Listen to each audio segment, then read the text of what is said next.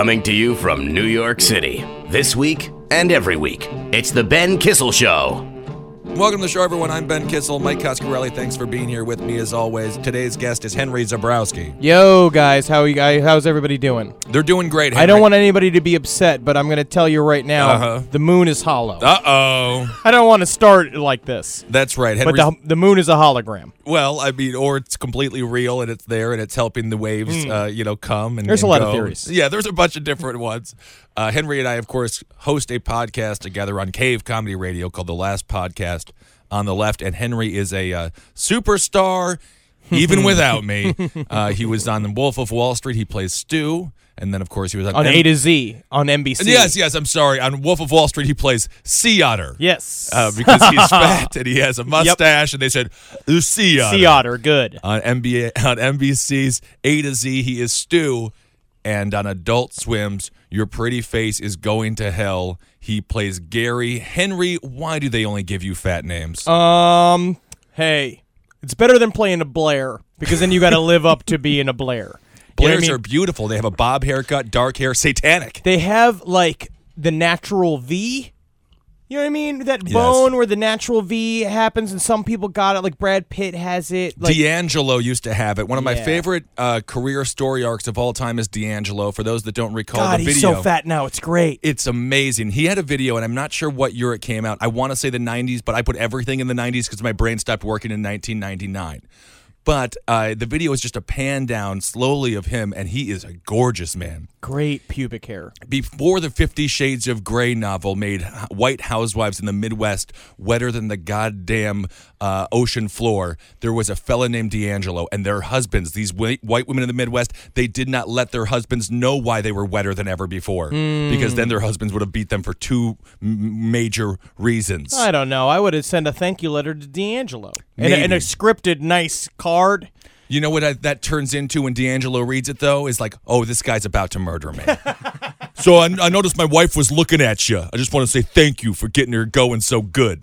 And then D'Angelo feels like he's being threatened by a white fella in the Midwest whose wife is happy for the first time. Yeah, and that's all. And that's a shame because in the Midwest, it's it's very hard to be happy. There's literally attacks on smiling during the winter time. Oh, during the winter. But you know what? It's so easy to be happy in the Midwest, though, because uh, you have no expectations. If it's five degrees outside, if you step outside your front door, oh, huh, huh, I can just go back on the couch. Also tell you, in the Midwest, I'm a supermodel. You're a gorgeous I walk down the the, streets like head turns. People like drop their sunglasses and go like, "Who's that?"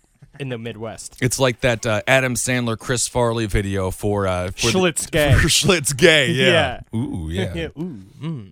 Go out there and uh, YouTube Adam Sandler, Chris Farley, Schlitz gay. It's one of the greatest SNL Oh. parody commercials of all time. Unless you got that old fashioned best of Chris Farley VHS tape. And Oh, that, that's God. more fitting to the people that would be watching that sketch. Chris Farley was the idol of mine uh, growing up. He was the reason that I became 380 pounds. I don't know. I think I think maybe it was um, the copious amounts of booze and food you were shoving in your yes, fucking but hole. who who taught me how to do that, Henry? Chris Farley your and John parents Candy. did because they were replacing love with food.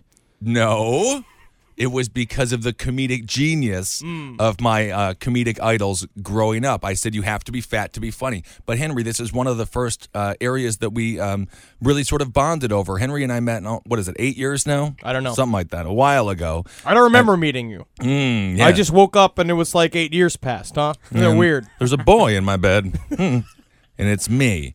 Um, but you loved Chris Farley growing up as well, and he was a personal idol of yours. Well, he was the one who showed me that. That's the that's the whole uh, the kind of the whole idea is he showed me uh, sort of if you're fat, being Right. funny is a great equalizer. Got to be. Uh, it's a, it's how you fit into society. It's how you make friends. You know, you read about his story and his style of comedy, which was you know very self depreciating, Very especially physical, yeah. and very physical, which I loved, which is a thing that I I uh, totally built my whole like style off of when I was a kid. I used to just the assistant principal used to take me out of class and I would do the Matt Foley speech in different classes. Like he would just take me out. So your uh, assistant principal pimped you out Yes. around the school so that kids would behave better in class. Mm, I was a prize. Oh, are you speaking in class? Well, you're, you're not going to get your Henry today. It was very, it was very strange. Uh, But that's how you make friends. So yeah, but then his uh, tragic end, and then I read the Chris Farley show. Well, go back to uh, high school. Were you were you popular when you were doing this? Yes, or, I was. So you,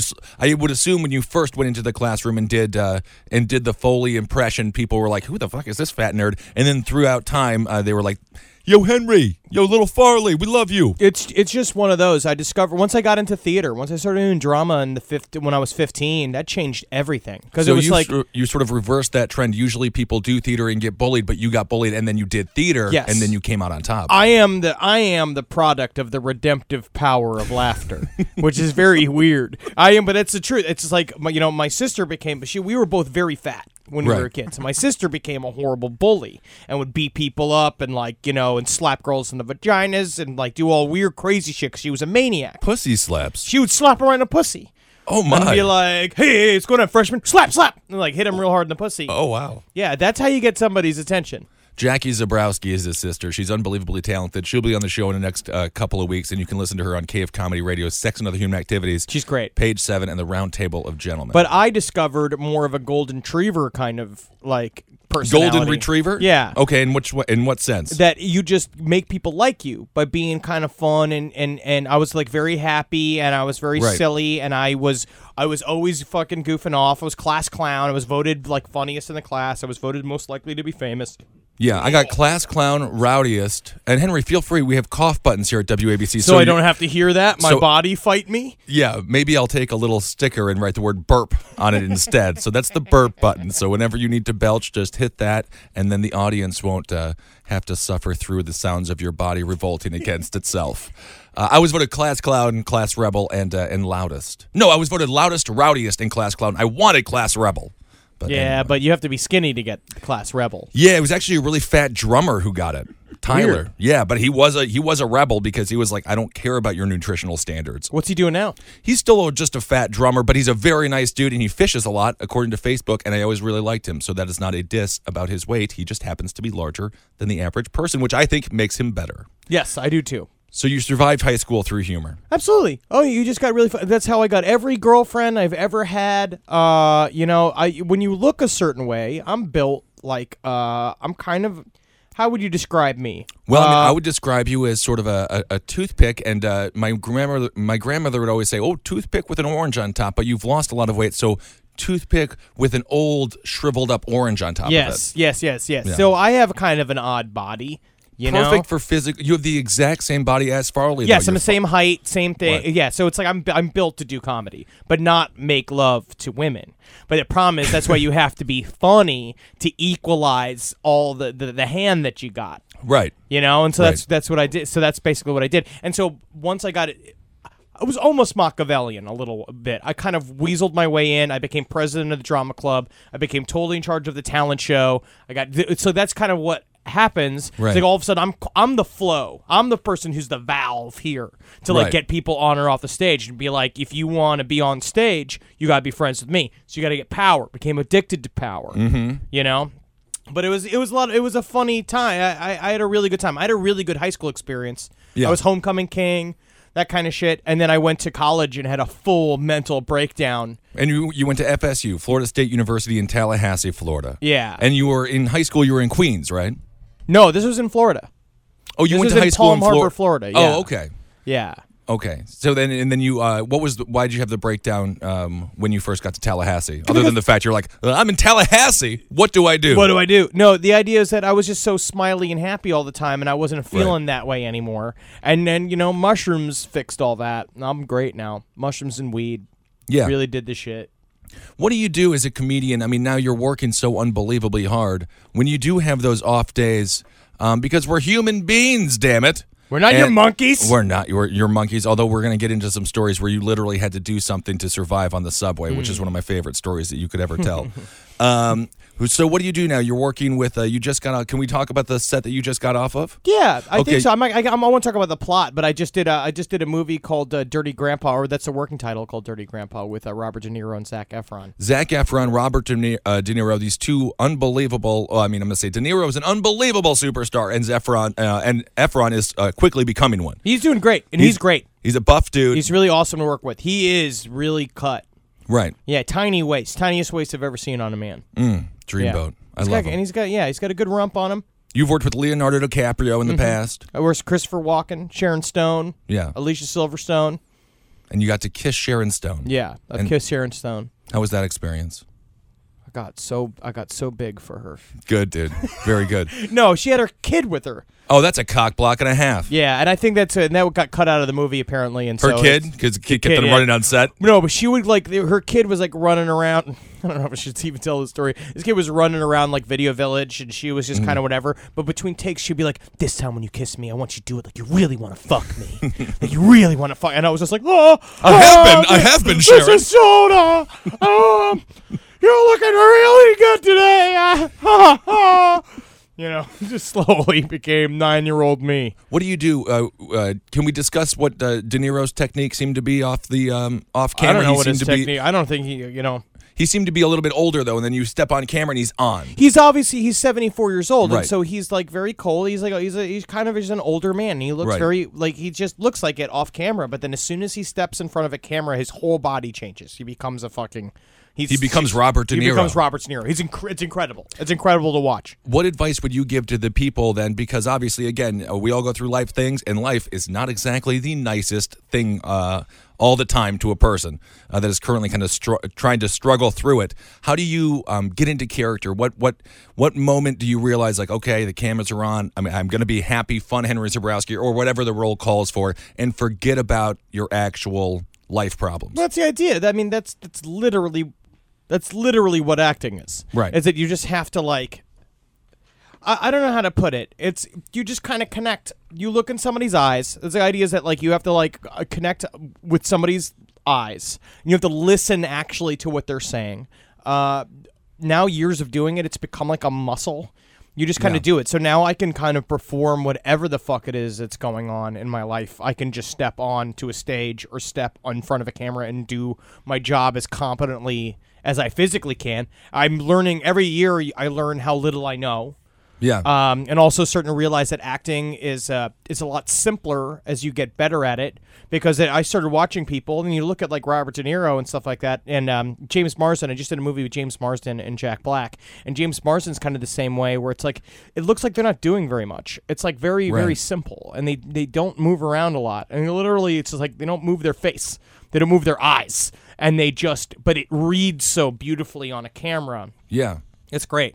What were some of the more physical things you've ever done? Your Pretty Face is Going to Hell, the show on Adult Swim. It uh, airs at midnights, right? Well, it's I, I don't know yet. The new season comes out in July. And this will be uh, this is the second season, and it's uh, double the the amount of episodes as Yes. the first. So Yes, it's almost yes. like three seasons. Yes. uh, two seasons in one season. For this, the amount of makeup that you wear, Henry, it seems uh, claustrophobic. It seems like it would drive me nuts. There's one time I got put in a full uh, face uh, makeup was for a murder fist sketch where I played a giant monster that murdered you to death uh, with an axe as you were dressed as Santa Claus, and it was one of the greatest experiences of my life. You can Google that. Uh, you can find that on YouTube. I believe it's under the Buttweiser uh, Christmas um, special or card or something like that.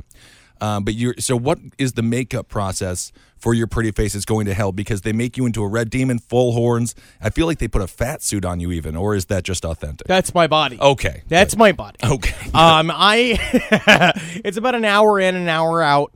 Uh, they coat me in this uh, alcohol-based paint. I, I, you know what? I don't even know. It's uh, I'm not at a point where it's it, it is highly uncomfortable. But the way I kind of put it when we were shooting it is that if I were to see another actor doing this job, yeah, uh, I would be pissed off. right. I would be like, why is it not me? Why am I not doing it? I'm kind of built to handle it because of my years of doing Murder Fist. We've done so many insane, intense shows where there never should have been a show, and all in all different circumstances and all this stuff. You kind of have to be. Uh, I just like I don't toot your own horn, but you have to be kind of rugged. You're gonna have to be pretty uh, hardcore to do it all the time because your skin falls off. It's Right. very uncomfortable. But what it does as an actor is it's it's so much easier because you look in the mirror and you're somebody else. Right. You are, and it's literally the mask. And it's like the guy Shane Morton who does all of the makeup is this genius, this Atlanta genius who is a part of a close knit group of special effects makeup artists in Atlanta that have a crazy shop. Mm-hmm. It's it's all DIY. It's in this fucking old burnt out warehouse in a in a in a paintball arena. Yeah. and it's it's awesome. It's Yeah. so crazy. Atlanta has come up into being like uh, this little Hollywood, and uh, Mm-hmm. it seems like one of the best places to go and make a film right now, or be a It's be the a Wild star West of a television show. Yeah, Yeah, it's fantastic. But no, he's he's like a true Satanist.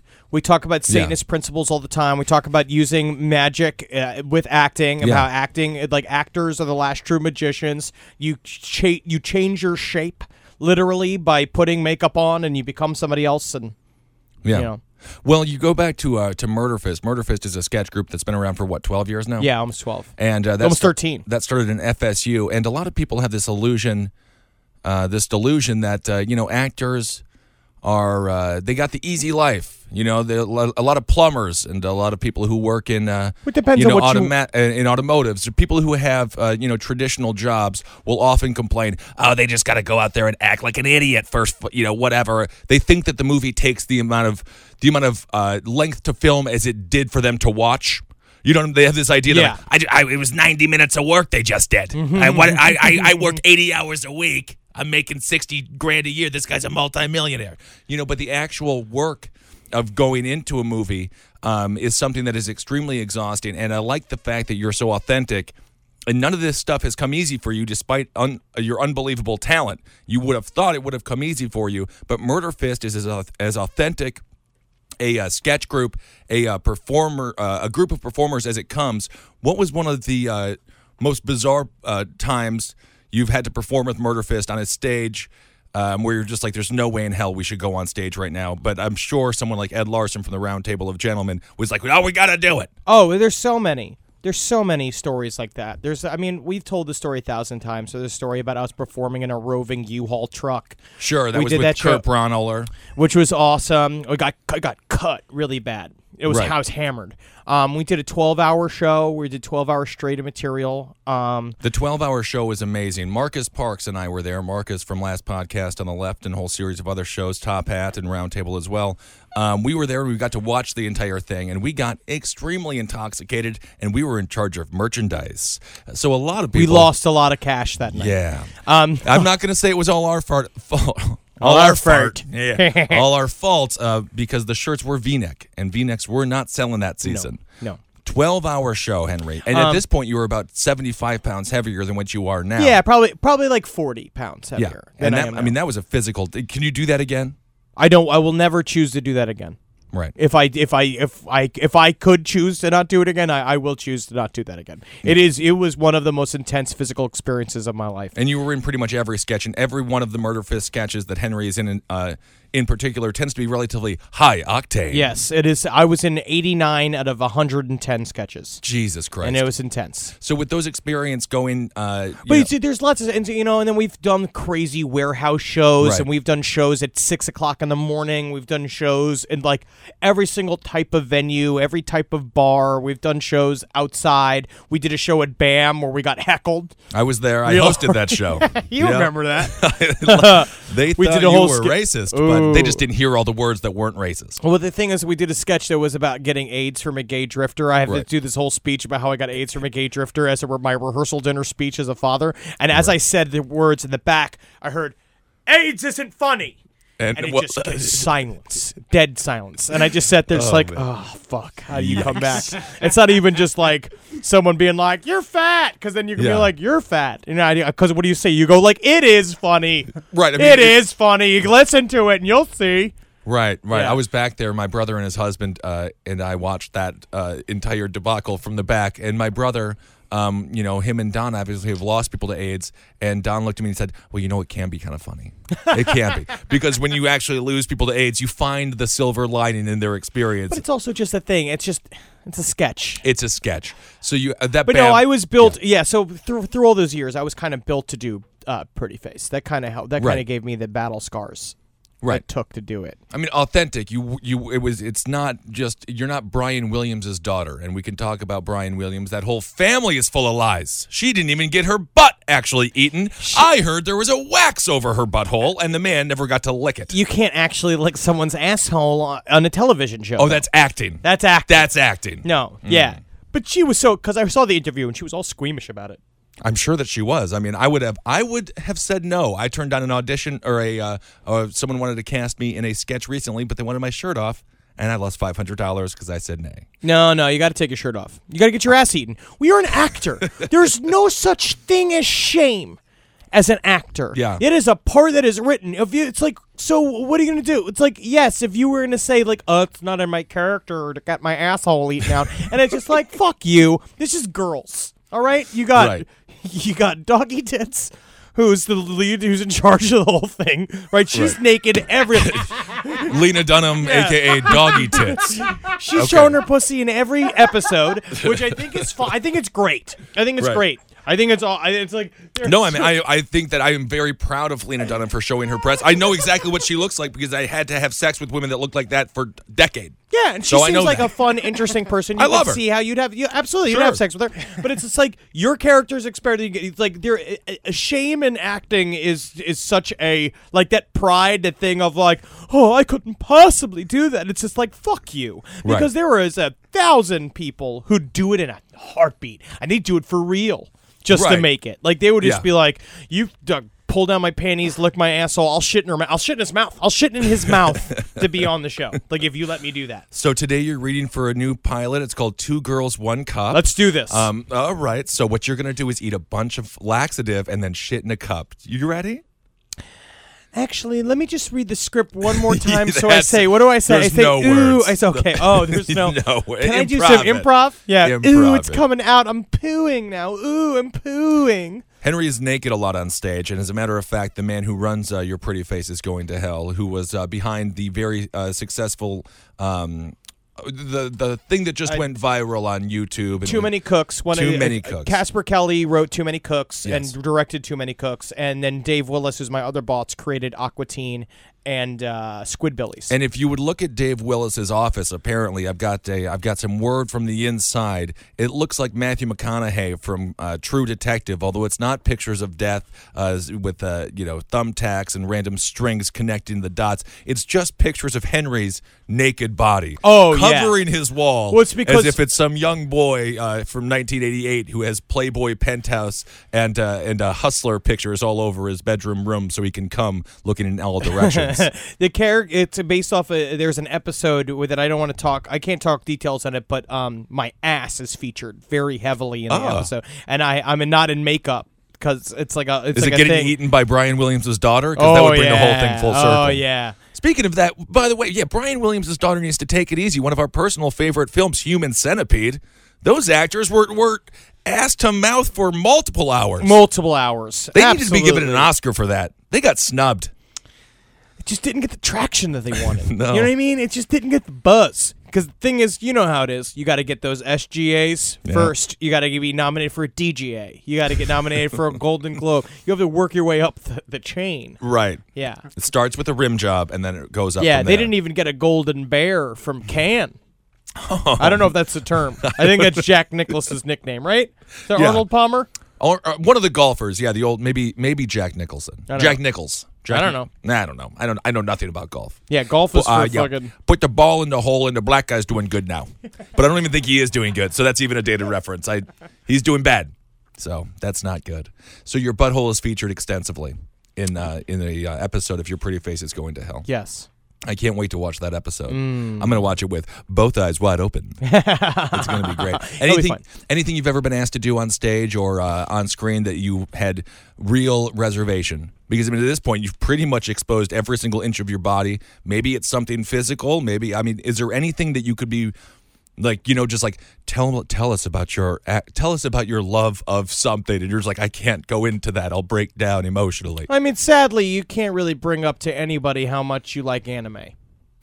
I think that's a that is something you can. I cannot fully express that I do enjoy anime to anyone because Really? I'm currently single, and that's gonna keep me single. There's a lot of gals who are into anime. I would assume. You got to. I don't know what the how that works. I'm not sure if you want to be with them. I would. Yeah. I would. Yeah. second if they'd have me, but I think there's a lot. There's a lot of barriers there. Um, because the countries they're in Japan.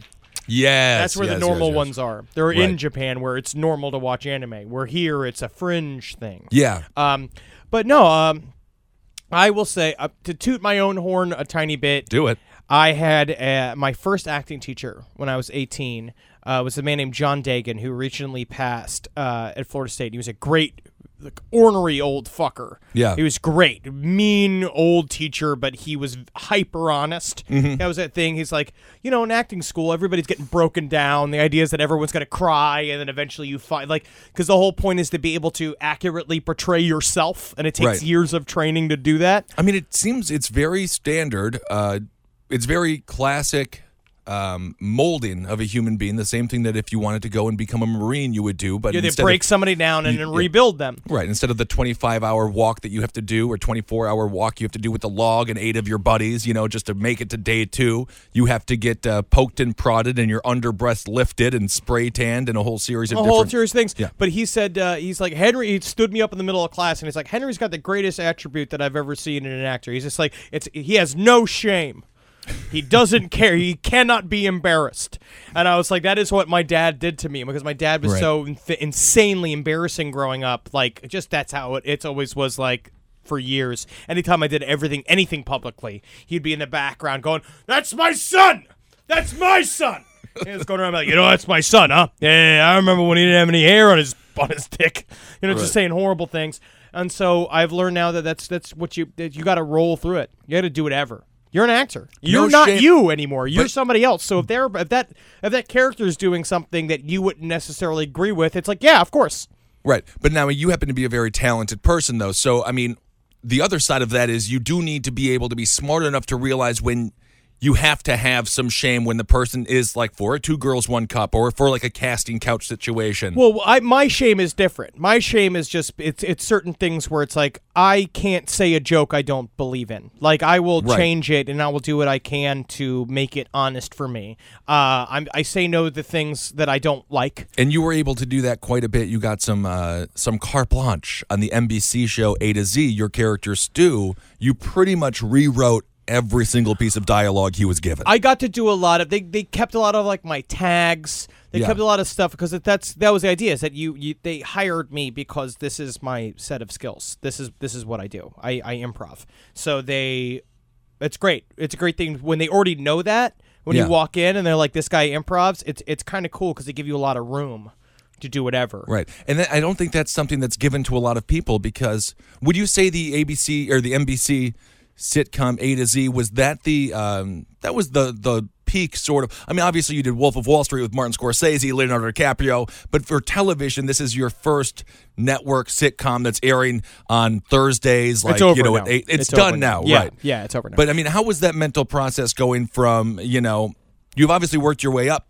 you know, uh, through the steps, but it still had to be sort of a shell shock to be like, Jesus Christ, every Thursday my face is going to be on national television. I won't say I don't love being on TV because Right. I'm an attention whore. and All actors are attention. Like it's the idea. We're all attention whores. Oh, yeah, that, absolutely. like I like the attention, but it's definitely a. It's very intense. Yeah. We luckily I had a thing with A to Z is that everybody that was involved in A to Z was very down to earth, and nobody gave a shit about all the trappings and like the the this. There's a gigantic mechanism. I think that's the problem with people who get on network television shows. They kind of get sucked into the lifestyle. Right. They kind of get sucked into all of the the, the fame machine and all the the uh, the stuff, the perks that come with it outside of the work.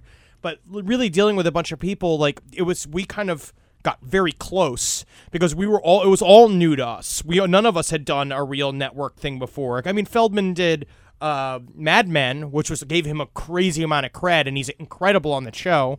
But then, and then Cristin did a bunch of like she's done, you know, she did How I Met Your Mother, so she got to see a little bit of it. But this is the first time like they were carrying a thing. Right. when I was there. It's my biggest position I've ever had.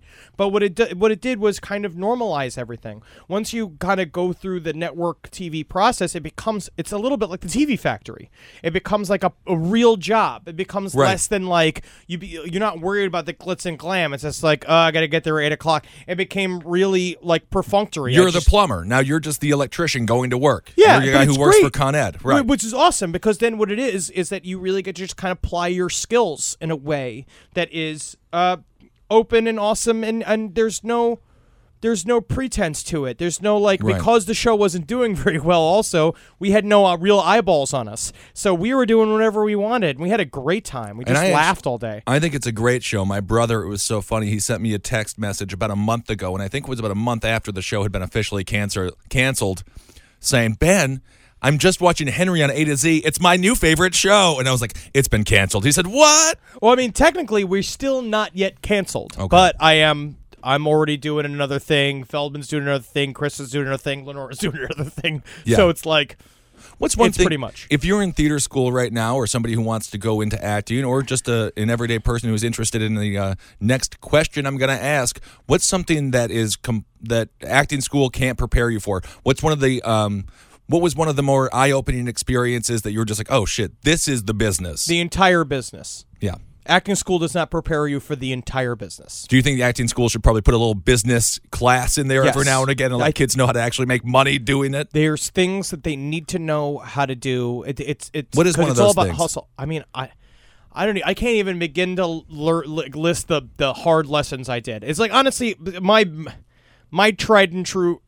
It's it's you, you don't go to school for acting. You just go Yeah. do it. You move to New York. You move to L.A. You start throwing yourself in the scene. You start putting yourself on stage. You start doing stuff. That's how we learned because it's like Right. everything I learned about. Like I learned emotional connection. I learned how to do script analysis and stuff like that. But you can do that with just straight up acting classes in in, a, in any city where you are. You can You go could take an- YouTube it at this point. Yeah, there's- just Google Doc it. and- there's so many resources to learn how to do the artistic side and also go deal with somebody like you know they're good acting coaches everywhere and you pay them money and they'll, and they'll help you. They'll teach you how to do all the script breakdowns and stuff like that. But there is a there the business is everything. It's like how to do your taxes as an actor. Uh, like what you do like it, it's stuff like here's a list of 15 jobs that you can do in order to make quick money as an actor. You know like there's it's you know yes you can work it as a bartender but there's also like how do you get a job as a substitute teacher how do you get a job as like it's like all these other things that you can do Right. you know like temping how to how to work out it's like everything that we did coming to New York when we all just picked we just packed up and moved to New York Yep. we had no idea what we were doing and and just kind of learned it the hard way You a have lot. to jump in. Yeah, I came here with fifteen hundred bucks, no place to stay. By the next day, I had uh, a place to stay and no money, and I was bar backing with a bunch of Mexicans and having a good old time drinking in the freezer with them. Yeah, You know? you're built for drinking in a, in a, in a freezer with a bunch of barbacks. Oh yeah, that's no, your lifestyle. We had a great time. I didn't understand a damn word that they said. They didn't understand anything that I said, which is ironic because it just led to a lot of laughter. Yeah. And usually, uh, humor comes from understanding someone's language, or you just stare at each other and laugh, and that is that is good times. Um, no, it's yeah, you know, being an actor is it's kind of making it up as you go. You just kind of have Yeah. to figure out. You have to be really open. You have to be really open and say yes to everything, even But- if at the very beginning it has to be, even if it's hyper embarrassing and you don't want and you don't want to do it. I want to say uh, I am reminded now of one audition. It's the only audition I can think of uh, that you chose to turn down. And it involved an idol of mine, and I would assume of yours as well, Mike, and probably yours as well, Howard Stern. Yes. And it was airing during the Super Bowl. And It was uh, a big Super Bowl commercial. It was for uh, America's Got Talent, I Yes. believe. And uh, basically, the script called for a fat loser But it- comedic type. All it said on the when the original breakdown, Yeah. it said normal man. But it's what it said. It said normal man. It says, okay. But do you think normal is code for like normal fat Me, American Yeah, man? what I do. Yeah. That's why I was going in. Right. It's just like normal American man. But then I showed up and I looked at the script breakdown, which it put into the the email, and the script breakdown said, um, "Fat loser in tutu gets sprayed with fire hose." Right. And I was like, "I'm not doing this. Right. I will not. I will not do this." I And- put my foot down. And what and uh, you put your foot down there. And what work had you done previously where it gave it gave you enough confidence to say I'm not going to get sprayed by a fire hose from Ho- from Howard Stern because this is going to no way uh, improve my uh, career. I just had already done a bunch of. I'd done a couple of national commercials, and Yeah. I had already done Michael Michael have issues. I had already done a bunch of guest spots on on TV shows. I'd already like I was already in a movie. Right. And So it's like I don't need to do this. It's like there's a lot of things I can do. It's because also it was just a Super Bowl spot. It ran three times. Right. And I was like, again, tell me that it's a national commercial that's guaranteed to go, that's going to be uh, like national with print attached to it and like digital attached to it, where you could make like $50,000 for six hours of work, and I would have done it in a heartbeat. Right. But it's like, no, I'm not doing this. But even so, I mean, an 18 year old uh, Henry Zebrowski would have been like, I'm in a Super Bowl commercial with would do it Howard Stern. Yeah, I wouldn't. I don't care if it was water or Dookie or just a whole bunch of different kind of executive urine. Oh, the first I job, be- yeah. the first job I ever had was I went on Craigslist because it's like I, pretty much that's kind of how it all went. I was just sick. I had been laid off from my job. I was just looking at. So I was like, how do I do this? Like we had just gotten. Uh, it was before we had gotten a manager uh, as a sketch group. So I was just like, um, I went on Craigslist and it was like looking for hairy men. And I literally went and, and I applied. I said, I'm Harry. I sent a picture of my, my chest hair. And then I did Oh an my God. episode of Silent Library where I was one of the punishments on Silent Library. Which Silent is, Library was a show on MTV based off a Japanese game show where kids had to sit silently as they were getting for for the most part doing what Jackie did to her to freshmen in her high school, getting their vaginas twazzed and their dicks tingled a little Yeah, bit. yeah. And uh, my my the punishment was that I wore a sausage suspender, suspenders made out of cooked sausage, and if they lost, they had to eat them off of me. So you you were the you were the disgusting was- human plate. Yes, the hairy I was plate. disgusting. So it's like, but I got paid two hundred and fifty bucks. That was my first acting check. Right. And then you start learning stuff. You start figuring it out. And then I got a manager, and then uh, uh, I got a job doing Michael. Michael have issues, and that Right. changed everything. Michael and Michael Have Issues was a, uh great Comedy Central show with uh, Michael Showalter and Michael Ian Black, and Yeah. uh, they had issues. They did. but one of them was not Henry Zebrowski. Mm-mm. That's great. Was one of their employees. Yes, and of course uh, Dan Saint Germain, uh, the uh, great comedian, he ended up taking He the got job that part, that- uh, the- for the- getting the sprayed down uh, by Howard Stern. So hurt his knee to a point where he had to go to physical therapy. He Yeah. fell down because he got hit too hard with the fire hose. They literally But they just gave- sprayed fat people with a fire hose. But he was literally just like, well, I didn't really worry about it because they gave me a bump every extra time they hit me. There so it's just go. like he would just like they would give him a little extra money every time they hit him with the fire hose Right. more than once. it was great. this business is beautiful. It's a it's a glorious business. There's no doubt about it whatsoever. What was your favorite role so far? Who was one of your favorite people to perform with? I know when you did uh, Wolf of Wall Street, that is, of course, about uh, Jordan Belfort, who is a man who probably should be in prison for 300, 400 years. Um, but he's out now and he's wealthy once again. And I He's bel- doing great. I just saw him on CNBC telling people how to invest their money. And I was just, but he did that once before. And then everyone lost a lot of money. Oh yeah. I know when you got to meet, you actually got to meet Jordan Belfort in real life. And uh, so it was a bit of like a worlds colliding because, again, you're a working class actor. You come from nothing. You went through the, the ranks, and now you're in the face of really somebody I know you quite well. In my personal opinion, this should be someone that you despise. You don't like people who are dishonest, and you don't like people who make money off of the work of other people. But he's But there was something so about him. No, you know what? No. I mean, how do you how do you put this? I was hungover. I was in Leo DiCaprio's apartment. Right. He was giving us the speech. He was doing the wolf speech at us, and he The wolf it, speech that he did uh, during the movie Wolf of Wall Street that Jordan Belfort used to do to all the people in his uh, Yes, and company. he's teaching us how to do it. He's going through it, and we sat there for four and a half hours, and he did not stop talking once. He Leo didn't? No, no, Jordan. Oh, okay. Yeah, so he was just moving, moving, moving, moving. He is a wall of energy. Yeah. And intensity, and so it's like it's just more like a this guy's a lot to deal with. It's like this is a I w- he would have bowled me over. I know why. It's because it's like I'm a, I'm just like me and my dad are kind of like that. We're just like I'm a born rube. It's Yeah. like if you push me, I'll end up. It's like I'm a very bad customer. I, I'll, do. I'm very good. I'm I'm a pushover. Yeah, and at And- one point he took out a wad of cash. That's what they were doing. He was just like, "All right, you fuckers, you want to live this lifestyle? Let's let me show you how this lifestyle." He's just like, "You ever see?" He was like, "You pointed at me. He's like, have you ever seen what twenty thousand dollars looks like?" And I was like, "No." and he just took out a wad of cash and threw it all over the table. Like so, it's like twenty thousand dollars. He just threw it out, and then Right. Leo went and popped a bunch of uh, bottles of champagne. So we're sitting there drinking Dom while he's just like playing with the money, and he's just like, "You've got to be get it. You got to get addicted to this lifestyle." Just like this is this is the whole thing. Is that he was like, he would basically his his goal was to convince his people to make a bunch of money and then spend all of it. so that it drives the addiction to the lifestyle that will keep them making money. You have Right. to make sure that their lifestyles are so huge and inflated that if they don't keep up the cycle, like he's like, you got to make sure your wife is so hot. As soon as you lose your job, she'll leave you. So you Yeah, have yeah. to keep your job. you know, it's just like, like all this shit. It's pr- it's pretty crazy. with all the great comedians and uh, and actors and, and people like Jordan that you've met, Martin Scorsese. What's one of the, what's a, couple, a few of the intangibles that you've noticed maybe that goes throughout all of them? What's something that really is a something that you can point to and be like that is why those people are successful? Um, I think it's I think it's a clarity of purpose. I think it's a I think it's not compromising.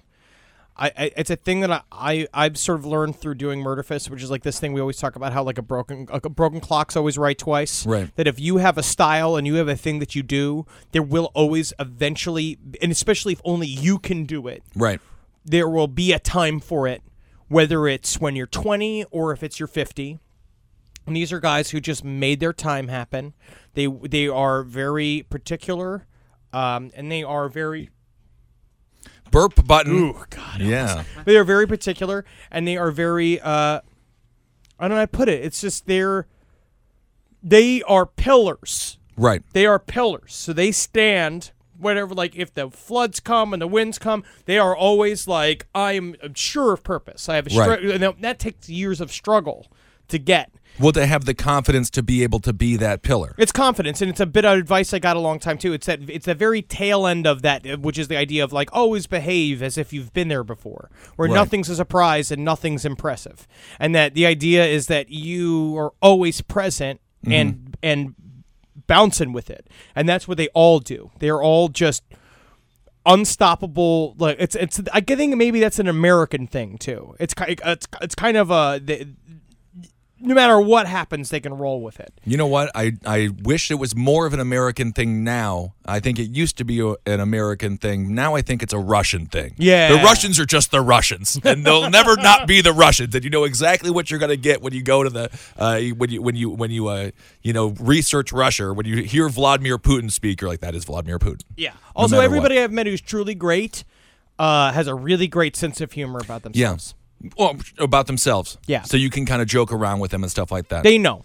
But see, that's the one thing that I think is so difficult for entertainers, myself uh, particularly. Um, uh, it's because as children, all you want to do is make people happy, right? So you kind of go with their sense of humor. So you have to be able to, like, that's the one thing about comedians that people don't understand. Everyone thinks that they're funny, but comedians are like pro athletes. Bo Jackson could have been a pro athlete in every single sport that ever existed in the history of mankind. Yes. He's an athlete, right? He chose football, he chose baseball because those are the two things at his disposal, and uh, it worked out for him well. True athletes can play any sport and they can do it. Steve Nash, an amazing soccer player, would be a professional soccer player, uh, player, no doubt about it, if he didn't choose basketball. Comedians, they have to be able to do dark humor, blue humor. Um, I actually you know, don't even humor. think that's the truth anymore. I don't think people. They- I- It's different. We came from a different, older school. It's like I, I've always like kind of described myself as a, as a vaudevillian. Right. It's like an idea is that I, I want that skill set, which is that I can do any type of humor in any type of situation. But I think there's way more specialization going on. Uh, and that's why you see like camps. There's like comedy cliques. The, the people who all do the same stuff, like the Apatow crew, and Right. the Will Ferrell crew, and now the Tina Fey and Amy Poehler crew, and like that whole thing. It's like they are they all kind of do the same thing. That Right. group, and it's a little more difficult for the outlier now. Uh, than it used to be. I think what it, I think comedy used to be sort of a land of a. It's it was like a, a bunch of rogues together, a bunch of lone wolves all kind of doing different stuff, and they would kind of meet in the middle somewhere. Mm-hmm. But now everyone's kind of a part of some clique. Um, Is that good or bad? I don't know. I don't know because if you're not in the clique, then you don't get into those that level of work. And right now, the business is so afraid of not making money and losing money. Things have become so bloated. There's so much money in, in, in- involved in making movies nowadays that they are afraid of any sort of risk. Right. And so it's very difficult for them to put money on a new kid coming up unless they show up with a hit accidentally and then they're ready to buy them then they're like we want one we want one like you and we want 20 more like you it's like Yeah. but until that happens it's very difficult to break in especially to get a big comedy, to get like a big thing. It's like the movie I just did was a big comedy, but they they took from everywhere, which I actually didn't expect. It was like there was like it was a bunch of different scenes of comedians were in this movie, which is actually why I think this Dirty Grandpa movie is actually going to be very funny. Is because there are a lot of disparaging styles. Yeah. which I think is cool. Yeah. Zac Efron, Dirty Grandpa. That'll Yeah. be exciting. That was going to be fun.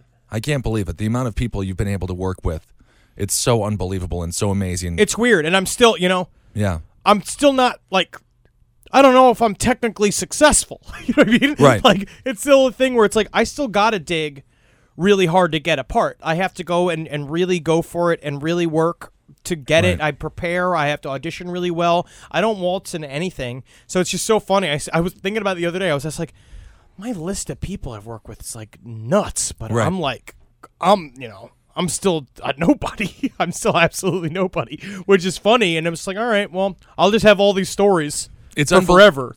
It's unbelievably difficult to break through, and that's why we were having a conversation at a bar um, last night because that's where Henry and I have conversations. Yes. Uh, or two nights ago, and we were talking about last podcast on the left, and uh, you know just how much pride we take in the fact that it came from literally nothing, with no marketing. Nobody gave a shit. No one was listening to that show. Not and then all of a sudden we have over like we're we're getting close to 100,000 listeners a week. Yeah, occasionally we bump up to even four hundred thousand. Sometimes the numbers have been there. You know, we're constantly in iTunes, and something something like that is is so uh, rewarding when it comes me- from nothing. But that's again the broken clocks right twice thing again. Right. Which the idea is that if you have a style that only you can do, you just keep hammering that style because eventually you're going to become perfect at it, and then everything's going to align. Everything comes to a head where Right. people are then excited to see something new cut through. Like as long as you stay authentic, Right. and you you hold on to the things you like and the things that you are you think are funny eventually people will catch up to you right. and it's it's a lot of it it's i think that's the thing about young comedians right now it's like if, if, if, if i can say anything to anybody is that it's just like stay true to yourself and people will catch up to you don't worry about moving with the crowd Don't worry about moving with the crowd, but I will put a little caveat on that. People gotta be laughing. They have to be laughing. They have to That's be laughing. Number one. That's the other thing too. Is it's like you're talking, and I'm like literally like I'll be generous to say three times out of ten, it's got to work. Right, three times out of ten, you oh, I would go. say a little bit more than that, but yeah. I'm just saying, like, Hopefully. because then you can see. It's like I watched video of when we first moved to New York. We sucked. Right. But you could see in a couple of sketches where, like, oh, we could be like, oh, that's where the gem is. That's where the little vein of real comedy is. It's right. It's, it's right in there. And so you have to be remotely sex successful in front of an audience. Right. So if you're just eating shit all the time, talking about how 9/11 was a hologram and how your girlfriend's a bitch, like you're not gonna make it. You need to I mean, you might be my favorite comedian, but you're not going to you're not it. going to make it. So it's like you have to. So yes, it's learn from an audience. Right. Have an audience be your teacher. So sort of the person is the lighthouse, and you want to make that light go as far as possible, but you could, but it has to stay true to itself. It cannot. The lighthouse isn't moving around, you know, lighting over areas that it has no, uh, you know, uh, place being. I'm getting I'm getting it proven to me every week. Yeah. Every week something else happens that is a, is a is a reiteration of that is the truth of don't fuck everybody else. It's all about you being it's a, being an American titan. You know what Yeah. I mean? Because that's how that's where these like brands come from. That's where like Tina Fey and like that's why these people who come become brands is because they went and they made something that only they can provide. So if they want something from you, they have to come to you to get it. right. Goals for the future. What do you want? Uh, 2015 or the uh, or the future afterwards. What what's what would be one thing that uh, if it occurred to you, if it happened to you? I know we have a couple of screenplays out there. I want us to make our movie. That's what I I want to make a movie. I want to Um, but make that my was own movie. that was for me uh, Yeah. because I would cry then. What would be uh, other than the screenplay? Anything else uh, that would just validate every single piece of work that you've ever done, all of your life experiences? What would be the number? What would be the, the tops? I want your pretty face going to hell to be uh, successful. I want people Yeah. to watch that show. I think that show is very good. I think it's I think it's a it's a, a t- style of comedy that is not on television right now. It's very genuine. Yeah. It's very uh but it's like jokey. The idea is that it's like we're doing a hyper what the first season was different. The first season was very office humory.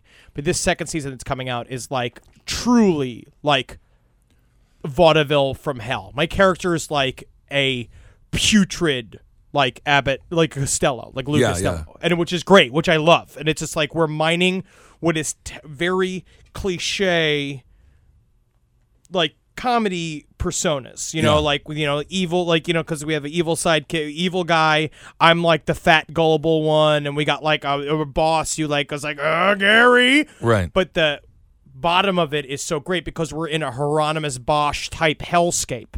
So there's all this, you know, I'm just constantly getting raped.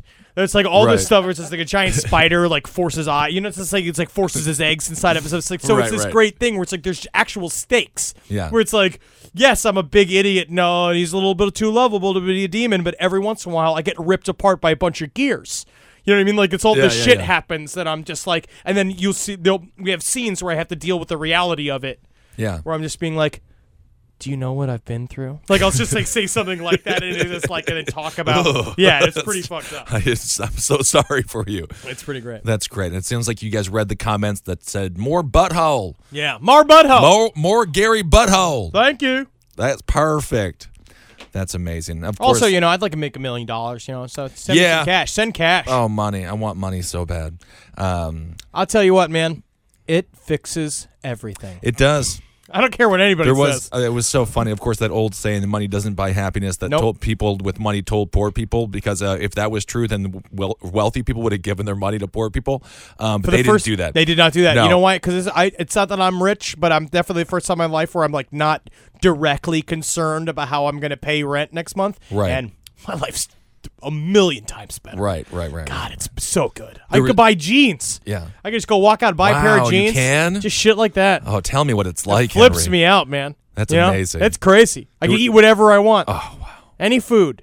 Whatever. Mm. I'll just go do it. I don't give a shit. Doesn't matter, dude. You know? De Niro, dude. I don't. I mean, I don't have his email or his phone number, but Right, and he right. could m- he would maybe recognize me if Good. he saw me. Yes. We spent a couple of days together. there you go. You know, That's perfect. And he like he hasn't met that many people in his life, so you're like on the top of his list of friends. gotta be Definitely. one of his favorites. Him and Dave Willis both have just posters of you naked all Oh, around yeah. their apartments. Me and Pesci, Beautiful. his two favorites. He'll, he said that to me. oh my goodness. I love it. The story that we didn't get to was a funny story where Henry was trapped on the subway and a group of people didn't want him to get off, and he was forced to do a Yeah, Chris a bunch Farley of impression. sixteen-year-olds wouldn't Yeah. let me off the train until I did a Chris Farley and, impression. and he did it. So uh, comedy can save your life as well. It has Uh, to. and it can also make you a lot of money, hopefully one day. And but you can't uh, it can't save your life, and it can't make you money unless you love it, unless you're smart enough um, to go out there and actually do it, and drop out of school, go to New York, go to L.A. Hell, maybe even Atlanta, and just do it. I don't know if it's the same anymore as it was even just a couple of years ago, but I was just you know made my nut doing fucking internet videos, every single thing that came. I did plays, I did Right. sketch, I did everything. You have to uh, just throw yourself into it and uh, don't worry about uh, personal happiness for a couple of years. That's right. And stay true to yourself as much as you possibly can. And in order to find out who you are, do a bunch of different experimental things, fail at them miserably or succeed at some of them as well. Do, Do some mushrooms. mushrooms. Uh, you know, not so much uh, like my friends in college. I had a couple of friends who did mushrooms every single day for two years, and then their house was all boarded up. Yeah, you I- can't do that. Don't do that. I'm talking about yeah. Once a month, maybe for six months, maybe f- just spread it out. Once a year for like six years, maybe. That's what you. That's what Yeah. I would do. Is a couple do a lot of mushrooms once a year, uh, and then or do the thing like we did when we just had that bag of mushrooms that we would just kind of casually eat mushrooms for about three months. and I haven't touched them since, and that makes me shiver. Yeah, oh yeah, because Yeah. you did disgusting things. Well, I got into a little bit of money, and then I spent it like an idiot. Yes. So. Uh, You bought the two hundred eighty dollars worth of mushrooms. So that was just hanging on a refrigerator for a good six months. And then finally, uh, I finished off the batch. Uh, thank God. Uh, thank you so much for being here, Henry. Thank Check you out- for taking me out of my home. Mm, yes, no problem. Uh, Henry Zebrowski is in the sketch group Murderfist, and they perform, what is it, the first Saturday of every month? or the Second Saturday. second, uh, the second Saturday of every month at 11 p.m. at the People's Improv Theater here in New York City. Listen to the last podcast on the left on Cave Comedy Radio. And of course, uh, go back there and petition NBC to bring A to Z back. Uh, watch Wall or, or, or don't. I don't think Henry wants it back. No, no, but, also you know like it's not like I missed that money. You know, you know, not worried about uh, And now- that money being gone. So Uh, I'm doing fine. watch uh, the past season of Your Pretty Face is Going to Hell so you can get caught up and get ready for the second season. And watch Wolf of Wall Street. And uh, if you didn't know Henry Zebrowski before the movie, you'll be having a good time watching it now that you know that he is Sea Otter, um, one of the main uh, characters. Um, other than Leonardo DiCaprio. Leonardo DiCaprio And is a pretty big character. He was a pretty big one, but you were right up really- there with him. Um, all right, everybody. Thanks for listening. Anything else, Henry? Any Uh, other plugs? Anything going on? Hail Satan every day. That's right. We You could, know, let Satan into your heart. you have to come back. I want to start. Uh, I would love to speak more with you about your personal relationship with Satan. He's helped me through everything. Yeah. Yeah. So we can do a whole nother hour on that. Yep. All right, everyone. Thanks for Can't be, listening. I can't begin. No, not now. It's I don't already want to been- begin. I can't begin. I know, but I'm so happy Satan makes you happy, buddy. He's the only thing that matters. All right, we'll talk to you soon.